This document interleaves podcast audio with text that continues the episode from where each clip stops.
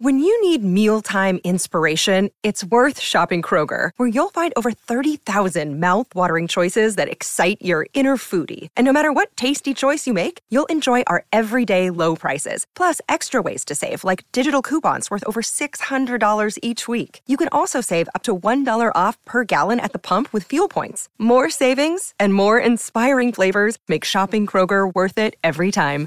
Kroger, fresh for everyone. Fuel restrictions apply. This episode is supported by FX's Clipped, the scandalous story of the 2014 Clippers owner's racist remarks captured on tape and heard around the world.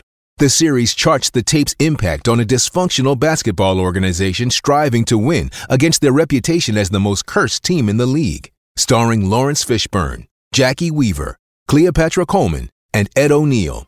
FX's Clipped, streaming June 4th, only on Hulu. This episode is brought to you by Shopify. Whether you're selling a little or a lot, Shopify helps you do your thing, however you cha-ching. From the launch your online shop stage, all the way to the we just hit a million orders stage. No matter what stage you're in, Shopify's there to help you grow. Sign up for a $1 per month trial period at shopify.com slash special offer, all lowercase. That's shopify.com slash special offer. Welcome to the New Books Network. Hello, welcome to New Books and Music, a channel on the New Books Network. My name is Bradley Morgan, and I am joined today by my guest, Nicholas Tochka. Nicholas is a writer specializing in the politics of post war music making in Eastern Europe and the Americas, and works at the Conservatorium of Music at the University of Melbourne in Australia. His latest book is Rocking in the Free World Popular Music and the Politics of Freedom in Post War America and is published by Oxford University Press. Nicholas, thank you so much for joining me today. Thanks for having me, Bradley. Happy to be here. So, to get things started, please share with us what your book is about. So, it's an alternative history of rock music in the United States from about the 1950s to the 1980s. Um, it sort of comes from a sort of point of uh, suspicion or at least curiosity for me about the kinds of stories that Americans have long told about rock and roll that kind of reached their apotheosis in the 1980s into the 1990s, a kind of triumphalism about how rock music liberates you or emancipates you as an individual, uh, and how it kind of works as a political agent, especially outside of the United States in emancipating or liberating peoples of the world. Um, so, really, the book kind of traces that history of how Americans learned that rock was this political force and how Americans learned that rock could make you free. So, your book opens with the 1988 Rock and Roll Hall of Fame induction ceremony, uh, covering Bruce Springsteen's speech inducting Bob Dylan. And while your book isn't about those particular artists specifically, you discuss them through a lens focusing on the label of freedom when applied to rock music. Can you tell us why you started with that moment and how you define freedom in the context of rock music? It's a really interesting moment. Um, so, the Rock and Roll Hall of Fame is and became an institution for consecrating particular kinds of musicians and particular forms of music making. Uh, I think in the past couple of decades, we've seen that that's really been open to a lot of debate about sort of who gets consecrated and who becomes part of the canon. In that particular moment, where Bruce Springsteen is inducting Bob Dylan, really encapsulates a lot of key threads in the discourse about the power of rock music as viewed by Americans by, by that point in time, by, by the end of the 1980s. Um, so, Springsteen, for example, talks about how certain kinds of music free your mind, certain kinds of music can liberate your body. He name checks Bob Dylan, uh, who, of course, uh, is kind of this cerebral 1960s singer songwriter figure who's been sort of much lionized over the years as someone who frees your mind. Uh, he identifies the white rock and roller Elvis Presley as someone who liberates your body.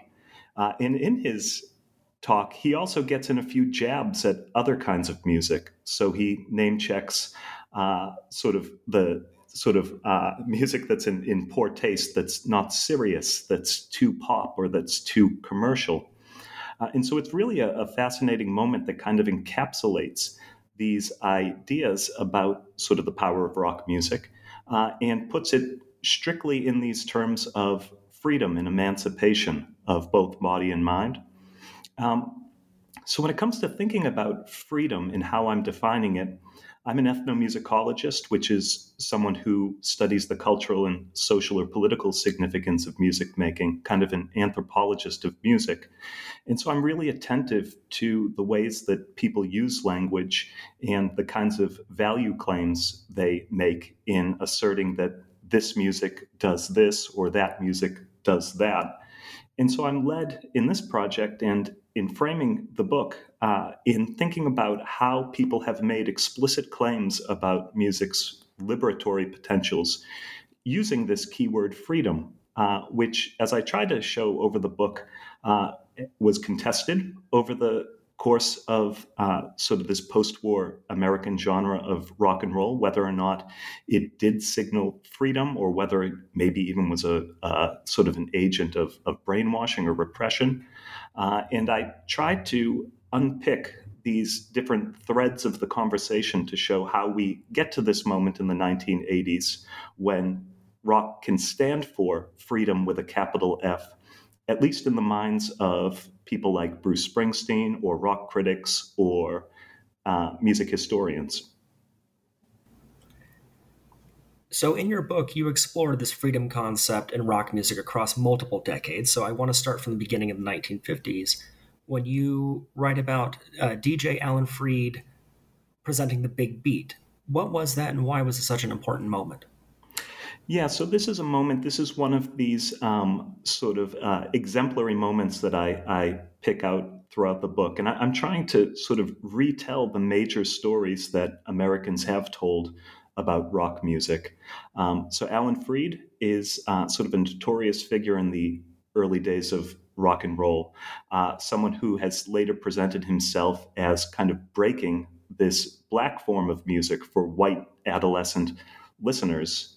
And the moment that I pick out early on in the book is one of these so called rock and roll riots.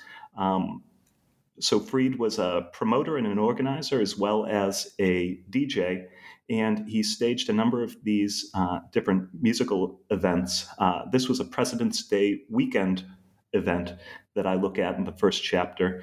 And it's fascinating for me because uh, it was an event where there was sort of uh, violence and young adolescent listeners who are kind of screaming and going wild. This is sort of the stereotypical uh, sort of rock and roll riot where people kind of lose control of themselves.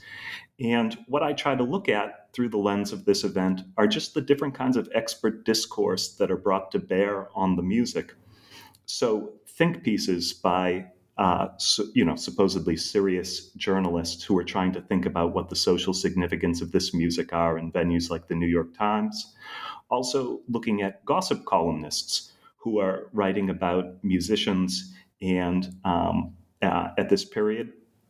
And then another really important strand that often gets left out of the story, or if it's put into the story, gets caricatured um, the forms of expert knowledge from psychiatrists or psychologists about what exactly is the mechanism by which rock and roll affects adolescence. And so it's a really, uh, for me, at least in the book, I take it as an event that sort of articulates all of these different threads of discourse and debate about the power of rock over the adolescent body. Let's dive into that psychological aspect of, of adolescence. Um, so, rock music is really appealing to teenagers, and um, and they're often considered to be society's weakest link. And you write that with the politics of post World War II America suggesting that popular music was going to have a negative psycho political effect on them, um, this seemed like a rather large existential threat to the conservative culture. Then, can you tell us more about that? Yeah. So, what I'm really trying to look at here um, are these psycho political effects uh, as people at the time sort of conceived them. And you're right. Uh, there is sort of a set of uh, maybe I'll go back just just one step to look at how these uh, appear to be existential threats. So I'm really interested in the way that rock gets situated or contextualized within sort of post war, Cold War knowledge economies about human bodies, about human identity, and about individual, let's say, Cold War subjects. Um, so there's a large body of knowledge that emerged in the 1950s and the 1960s in the United States about what a, a healthy, normal individual looked like. Uh, it was someone who had uh, uh, integrated themselves into society, that they had passed from this sort of fraught adolescent stage and had become sort of a member of uh, society, a healthy individual member of society. Uh, a second part of this Cold War form of knowledge was that there are certain kinds of societies that uh, promote the health of the individual and that successfully help someone pass from this stage of adolescence to being a healthy member of society. And lots of people have written about this in various contexts, looking at, for example, the, the nuclear fam- family. Uh, so, what I really wanted to look at here was how debates over rock and roll riots, debates over the effect of rock music on individual adolescent bodies, um, how this got caught up in sort of the, the ferment of all of those discourses and expert ways of thinking and talking about human bodies, uh, and specifically about how the adolescent body came to be seen as a, a site of, of danger, something that needed expert care, and uh, the ways that popular culture um, were seen as potential uh, threats so, at the center of these debates over rock and roll is this issue of conformity being a threat to American productivity, which in it extends to concerns over democracy at large. And I wanted to get a sense at exactly what the anxieties of these critics were. Yeah, so there are a couple of different anxieties here. Um, one of the anxieties, I think, has to do with the rising power of adolescents as consumers uh, how they're spending their time, how they're spending their money. It's a recognition of young people as kind of an emerging commercial force.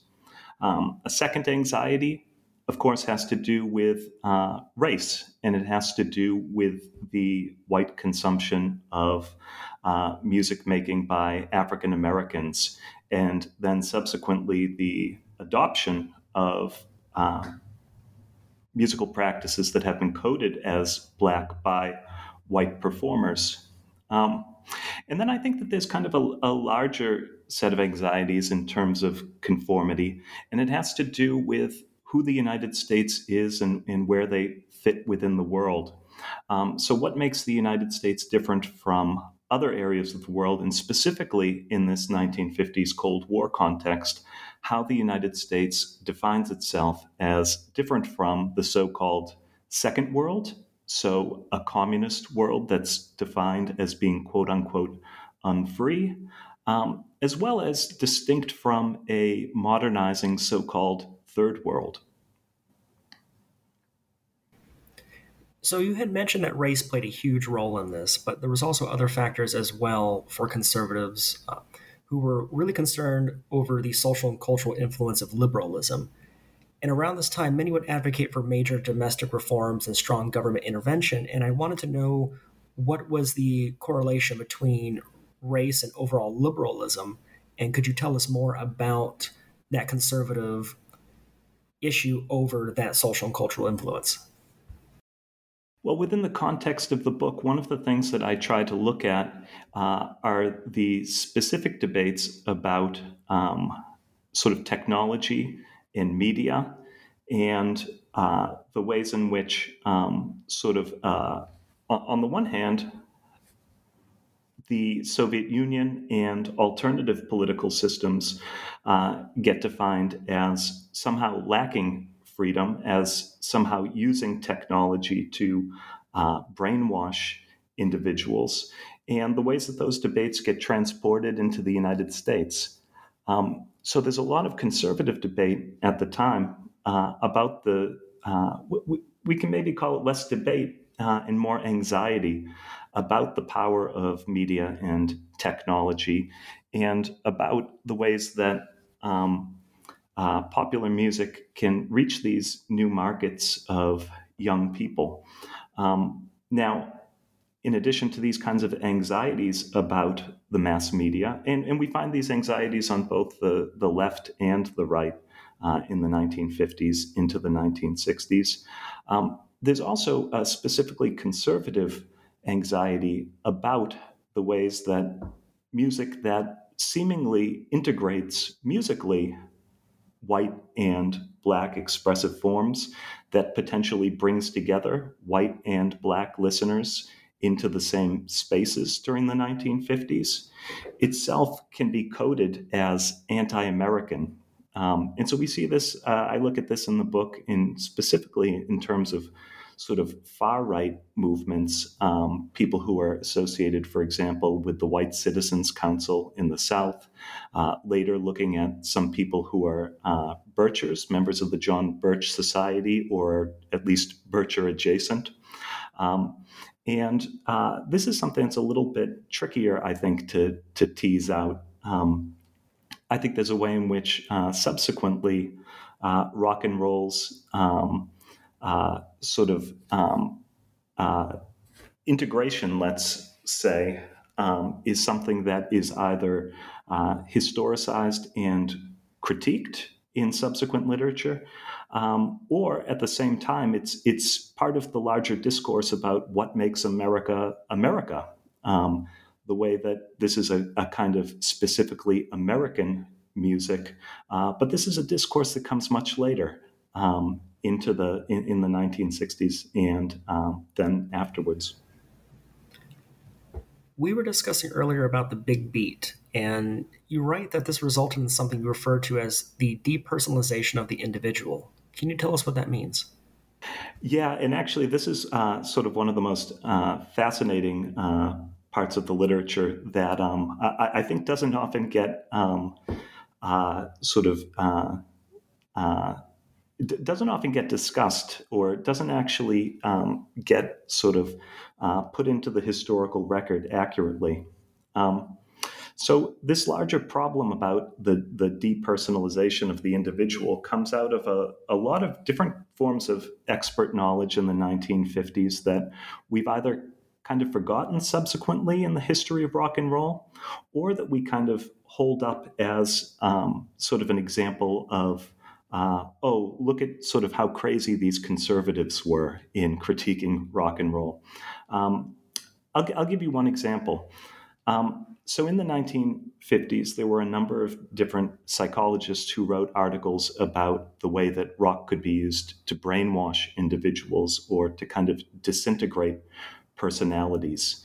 Um, and oftentimes we we kind of hold this up, and I'm guilty of it myself. Earlier in my career, I would sort of assign these articles in the uh, from the 1950s to to show students the kind of panic that surrounded rock and roll.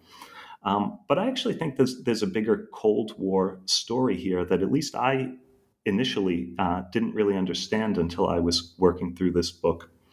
Um, and it has to do with uh, a number of different forms of expertise. Um, for example, there was a Dr. Ewen Cameron, uh, someone who was associated with MK Ultra, the CIA's, uh, the U.S. government's brainwashing program, who had all of these different theories about the ways that um, uh, sort of different uh, forms of madness could be contagious. Um, and so, rock and roll for people like Cameron or William Sargant, another psychiatrist I write about, um, was a really good example of the way that, uh, and let's go through the steps. First, rock and roll sort of convenes a large number of adolescents. Second, it sort of makes them act out. It makes them kind of, uh, in very spectacular ways, lose their lose their minds, quote unquote. Um, singing, screaming, crying, these kinds of uh, hysterical images that were published in places like the New York Times or Life magazine. Um, and then, third, it, it seems to spread. It seems to sort of um, be a form of contagion that can sort of spread among adolescents. And it's kind of a biopolitical anxiety about the way that a population of people can somehow be um, affected by a, a form of, of, mass culture. And, you know, of course, this is within a larger um, sort of uh, knowledge economy in which these images circulate through glossy magazines, through newspapers. Um, and it's also within a larger knowledge economy in which parents and other experts are talking about the, the so called teenage problem or the problem of rebellion versus conformity versus individualism. One thing I found really fascinating about your book is that even though you focus on the on the American mythos of rock and roll, you you explore that concept uh, in other countries as well, specifically from the perspective of rock and roll as a form of diplomacy. And there's an interesting story about a rock and roll dance contest in Egypt. And there, and I want to quote the reporter from the New York Times um, that you quote in your book, because he says, "To those seeking fresh ammunition for their warfare against the imperialist West, this American importation had become a symbol of United States policy in the Middle East." And I just wanted to hear more about that. You know, tell us a bit about that uh, dance contest and how exactly this could be perceived as like a form of diplomacy. Sure. And I think that that's uh, that. It, well, first of all, the, the dance contest and the way that it was um, uh, reported on the United States is sort of part of a, a, larger story about rock and roll's export to places uh, in the world that the the U.S. Um, was attempting to engage in uh, soft power, so through diplomacy uh, but also through um, covert military actions. So throughout the, the Middle East, uh, throughout sub Saharan Africa, throughout Southeast Asia um, at the time. And so this was a rock and roll contest, and it, it really encapsulates a lot of these tensions. Um, it was emceed by an African American man who had been rejected from medical school in the United States and who had been offered a place in an Egyptian medical school uh, in Cairo by uh, Nasser.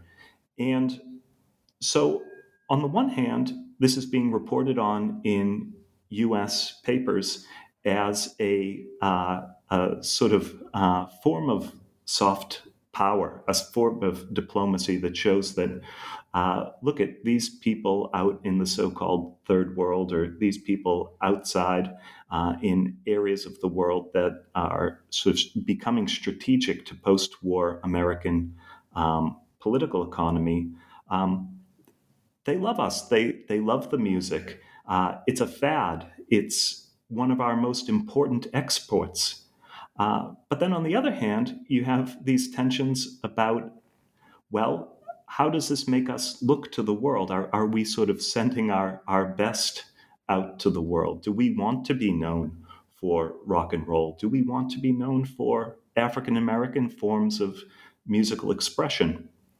I'll just note, kind of parenthetically, that the rock and roll case is a, a really interesting contrast to the way that the US State Department exported jazz music to the rest of the world, um, very much sending out African American musicians as ambassadors to kind of uh, demonstrate how the United States um, uh, sort of uh, was a place where um, the the kinds of racial divisions that, uh, for example, the Soviet Union and uh, other uh, Cold War competitors of the United States were were saying um, that there were all these divisions in the United States.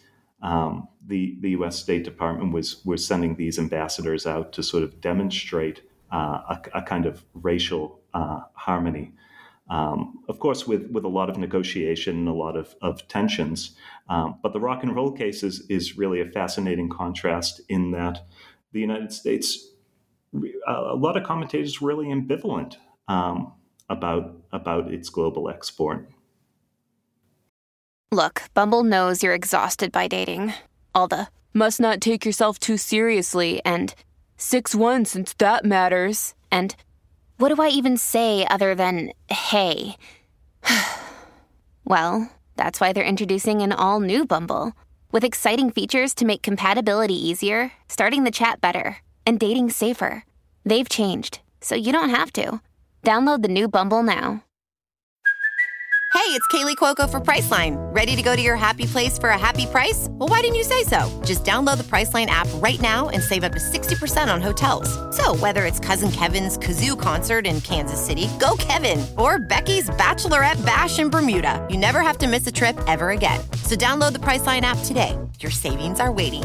Go to your happy place for a happy price.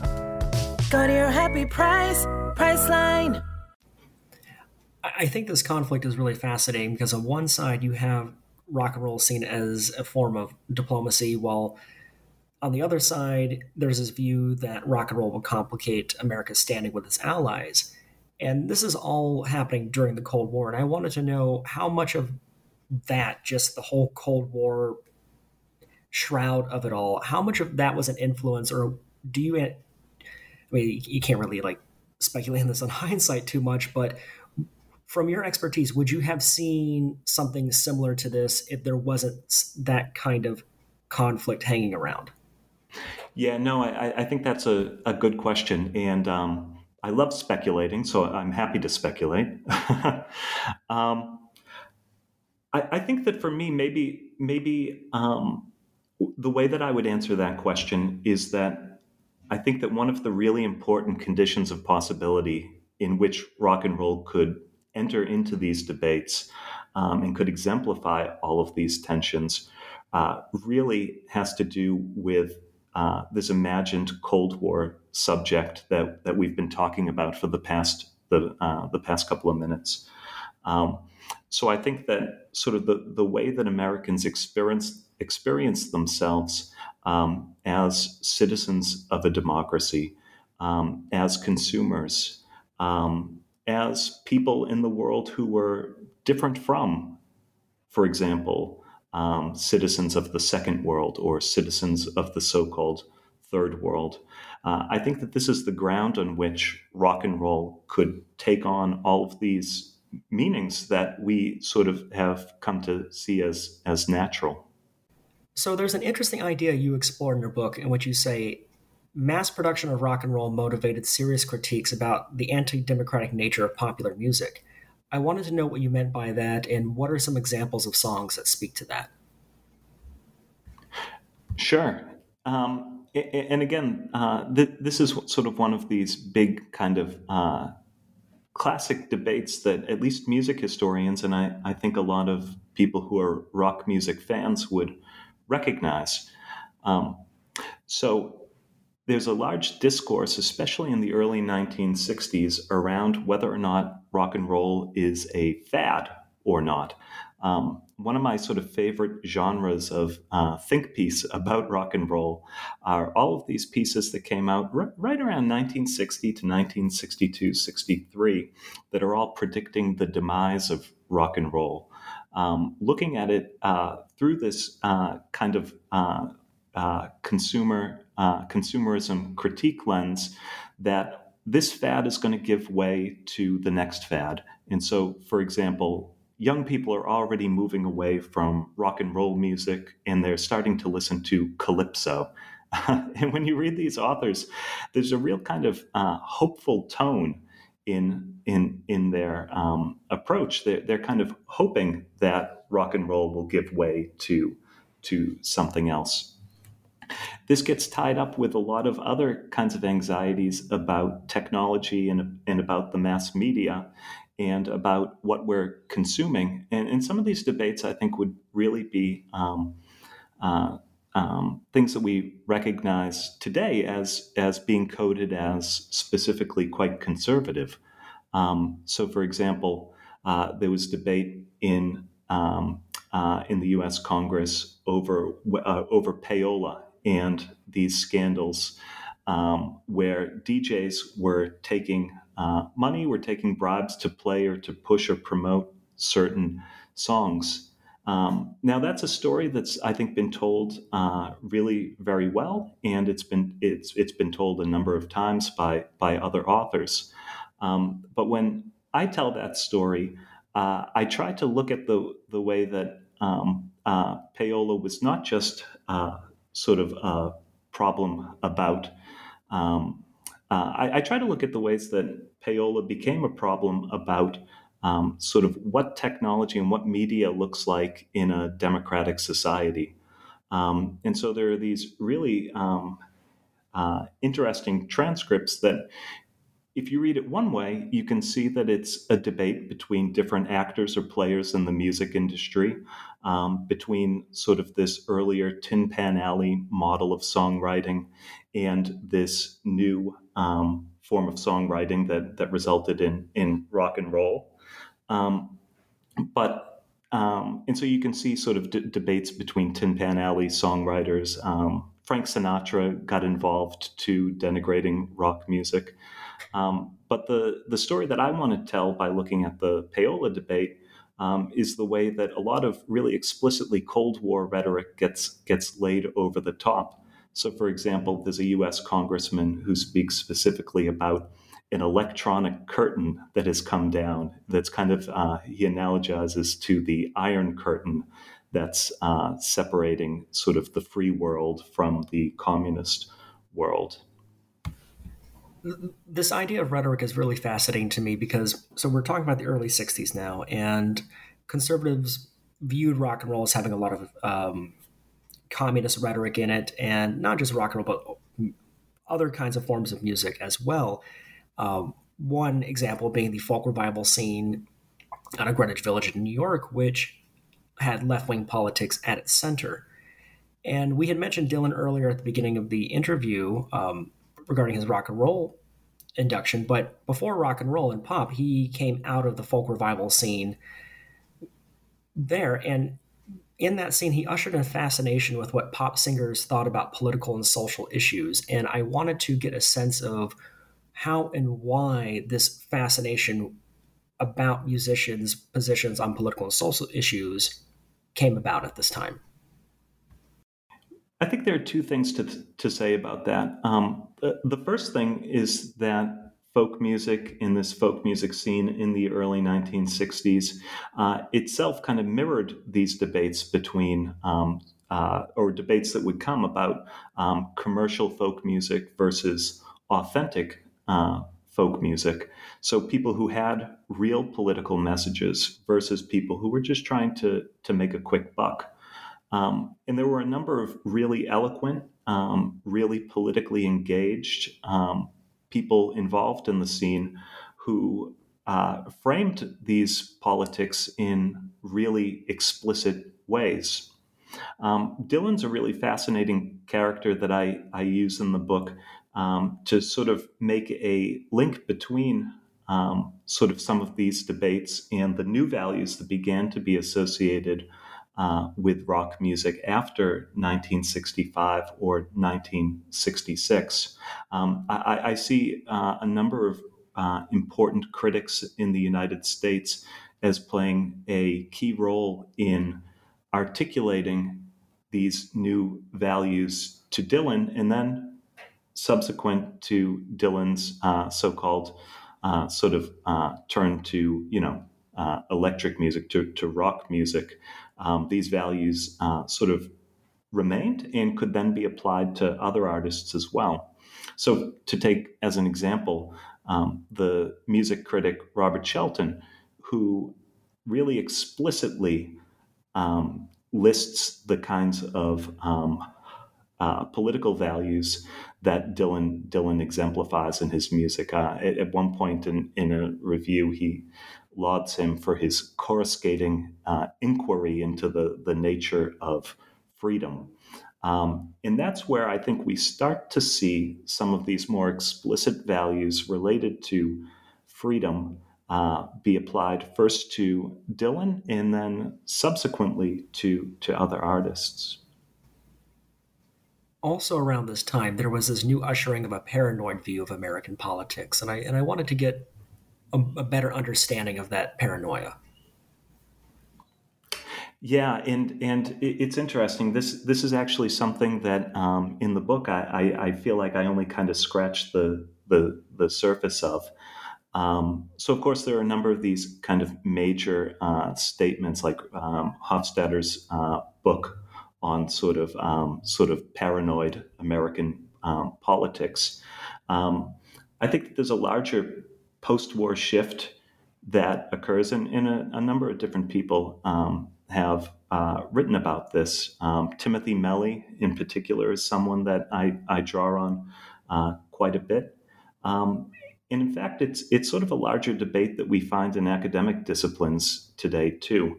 Um, this idea that underneath the surface there are sort of we, we can kind of see what's what's really going on so that we can potentially read between the lines of something like a, a song lyric or a uh, uh, a government press release um, in order to find out what's really um, sort of moving um, politics. Um, it, it's kind of a, a suspicious reading of um, um, sort of different phenomena, whether it's it's media, whether it's political statements, whether it's the newspaper, um, and it really gives birth to kind of a flowering of a variety of, of different things. So I, I, think a lot of liberal Americans would say that one of the negative things that comes out of this period is the rise of conspiracy theories and conspiratorial thinking. Um, if, if we apply this to rock music, we can see sort of the emergence of a number of different kinds of uh, conspiracy theories, both on the left and the right, about popular music. Um, so, for example, some of them are fun, right? Like by the end of the 1960s, we have theories about Paul McCartney being secretly, uh, ha- having secretly died, and the Beatles leaving clues throughout all of their albums. This becomes sort of a, a fad in 1969 among college students in the United States. Um, we also see sort of a shift in the way that young people consume and make sense of uh, rock music, uh, speaking about rock music specifically here. Um, so, sitting down and really listening to the lyrics and trying to interpret them and trying to understand what they really mean and what their messages are, whether or not they're um, uh, there's a kind of a surface level message, but then if we really uh, subject these to exegetical readings, we can understand what the artist is is really saying. I wanted to ask that question about paranoia in American politics because we're talking about the early 60s and you know, six decades on, the this idea of paranoia has only really grown in our culture to really dangerous levels. And we don't have to talk about any of that because um, you know, we're it's not relevant to the book and it's also very frustrating because it's happening in the now. But one besides just how that's evolved, one thing I really found fascinating is you you talk about mythology and current paranoid conspiracy conspiratorial views in rock music are built upon that just that compounded mythology and when i think about the flattening of the media landscape and the decreasing of media literacy and now even ai with its algorithms just creating an echo chamber we see these mythologies just continuing to grow and I bring that up because you write in your book that there's really no good way to write about 1966 to 1970, which you describe as the most over, mythologized five year period in the history of American popular music.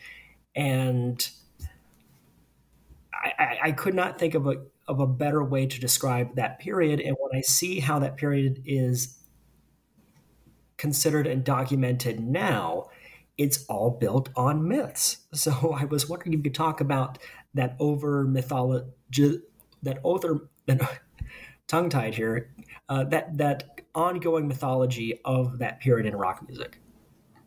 Yeah, no, a- absolutely. Um, so maybe I, I, I, can answer that a, cu- a couple of different ways. Um, I mean, I think that there's one way to to look at that over mythologization. Uh, uh, I, think that one way to look at that is is um, through the sort of um, just the practical um, side, sort of the production of knowledge about about this period, and, and this is a generational thing. Um, so, I grew up in a house that was filled with history books by Philip Norman, biographies by Ray Coleman, um, and there was a real huge market for people like my dad, who grew up in the 1960s listening to the Beatles and listening to Bob Dylan. And there's a certain kind of form of um, generational consumption, I think, that gave rise to sort of all of these um, sort of uh, you know self-congratulatory stories um, these stories that sort of portray this period in sort of mythical terms I think another way to answer that question, though, is to think about sort of what myth does in this context. Um, one of the points I try to make in the book is that the the ways that um, political power is ascribed to rock music from this period, from the late 1960s, and, and I'll note that I've started to shift, uh, not using the term rock and roll, but now talking about rock music, where it, it sort of drops that uh, that um, sort of end part um, and kind of within the myth, within the this sort of mythical discourse, uh, enters its mature form. Um, and I think that one of the the really important things that this myth making does is it um, represents uh, political power in a particular way. That rock music has its power because it is this kind of um, uh, form of expression that changed our culture. And in so changing our culture, it sort of changed our minds. Um, sort of the, the short version of this that uh, is the title of a book, and also something that a phrase that comes up in a lot of uh, very early retrospective uh, attempts to make sense of this period is that the music in some way uh, instituted a revolution in the head that it sort of changed how we thought about the world. Um, and what I try to do in the book is point out that this is a um, this is really a, a uh, something that we should question and we should interrogate. Um, that if we subscribe to the view that politics is something that um, works through our changing thoughts and changing ways of thinking about the world, um, well, then that takes up a lot of space where we aren't having conversations about politics working through, for example, changing material conditions. So, rock music became the soundtrack of the counterculture during the late 60s, and that mythology has continued. I mean, you can't watch a movie or a TV show now without hearing the same Hendrix, you know, all along the Watchtower cover or Buffalo Springfield for what it's worth, whenever there's like something like Vietnam or whatever. Um, and a lot of that is because of the hippie movement. You have, you know, the Flower Children, Summer of Love kind of thing that has contributed a lot to that because it was very much based in music. But conservatives saw that movement as dangerous reactionary politics, and you even had other musicians as well who were very uncomfortable with that movement. Uh, for, I think of Frank Zappa as an example of someone who was very resistant to this philosophy that you know some considered to be inauthentic. Um, but despite that enduring resonance of this hippie counterculture, it was a very turbulent time in the 60s. You had a lot of race riots. You had uh, the, the, the Democratic National Convention riot in Chicago. It was not a fun time. And I wanted to understand how rock music played a role in that at the time. Yeah, and I think that's a, a really, really um, um, astute observation, or, or, that you made at the at the beginning of this question about about um, the way that certain kinds of songs have become shorthand for describing this period of time. Um, so something like "All Along the Watchtower" or "Buffalo Springfields," uh, for what it's worth. Um, you, you, also noted um, sort of Frank Zappa and some of these people who have um, proposed al- al- alternative views uh, or have been really uh, quite cynical about the um, uh, power of rock music. I-, I, think that my my answer to this question is that um, I'm sort of skeptical of the idea that rock music forms some kind of a soundtrack that uh, Americans all were listening to, or that Americans all were um, uh, in some way uh, agreeing that it, it exemplified or in some way sort of captured the essence uh, of a moment. And I know that's not exactly what, what you were saying, But I think that for me, um, in the book, what I'm really interested in uh, uncovering is is um, sort of how that soundtrack uh, comes to be naturalized. It, it's it's almost a trope in memoirs or first person accounts of the late 1960s for uh, an author to begin by saying, um, listing all of these things that it was a turbulent time. There was Chicago, there was this, there was that. Um, and then making the jump or the leap to, and rock music was the soundtrack of, of this period. Um, one of the things that I, I try to do in, in the book is to uncover how a lot of musicians at the time, and not, not just Frank Zappa, um, but were quite skeptical about what precisely um, they were doing. Um, I end one of the chapters by looking at Leonard Bernstein and this inside pop music uh, special that he did, uh, where in kind of pretty sanctimonious terms, um, he's kind of addressing adult, mature listeners, uh, explaining to them that we should listen to this music as having a message, and that because young people are so important, we need to listen to that message. We need to hear what they are, are saying. Um, and within the late 1960s, this enters into uh, sort of a new form of uh, expertise or a, a, new set of knowledges about um, uh, that came to be called, for example, the problem of the generation gap, uh, the problem of understanding the youth. Um, sometimes this got articulated to political um, uh, political movements. So by the early 1970s, the move to change the voting age. Um, sometimes this got articulated to uh, larger new left anti-war movements. That if, for example, you're old enough to go fight in Vietnam, you should be old enough uh, to vote. And uh, rock musicians uh, had had kind of an ambivalent relationship um, to these politics. So that, for example, on the one hand, um, some of them were involved, for example, in that campaign I just mentioned about lowering the voting age, um, or even began to, to perform at rallies for certain kinds of um, politicians. Uh, so, for example, McGovern in 72 uh, put on a number of um, different shows that featured people like, like James Taylor. Uh, although we, we also see this kind of across the, the political spectrum, this trying to harness uh, the power of the, the youth, uh, sometimes in kind of uh, goofy ways or, or in retrospect, ways that um, sort of uh, seem humorous uh, to us. So, for example, Richard Nixon put on a number of youth shows that Sammy Davis Jr. headlined.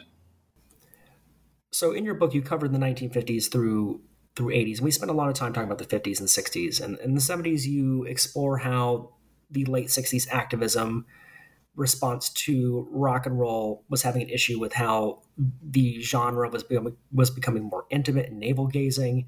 And then you also ha- you, you go into talking about how the role that rock music plays in this new wave of conservative politics that's ushered in with the Reagan administration and there's a lot of fascinating information in, in, in the book, and we don't have enough time to cover that here. But I wanted to ask you about the future of the rock and roll narrative. And I wanted to read a quote from your book that I found really compelling, in which you say, and exceptionalism makes so many demands on Americans. It obligates them to live outside history. It asks them to experience their lives as defined by the many freedoms they enjoy, especially in the face of overwhelming odds and even in the face of overwhelming evidence to the contrary. And I found that so interesting because rock music is no longer the dominant cultural force that it once was. And you say that as its narrative begins to dissolve, we can begin telling new stories. With, with that in mind, what do you see as the future for the rock and roll narrative?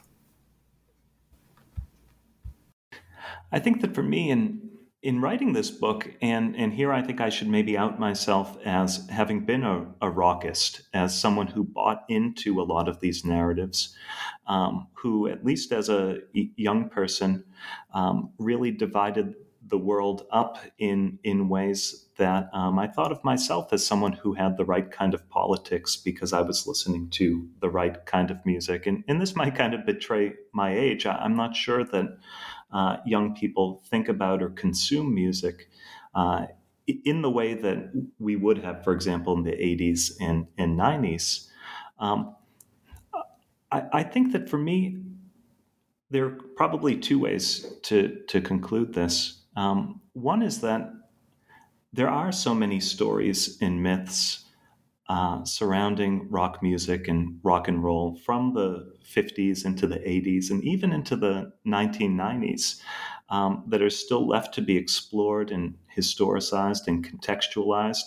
I think that there's still work to be done in picking apart these stories in trying to understand um, sort of not just uh, um, not just sort of uh, how how they came to be, but but really what I tried to do in the book is to look at the larger conditions of possibility that allowed Americans to talk about and think about popular music and, and by extension media, technology, and popular culture more generally.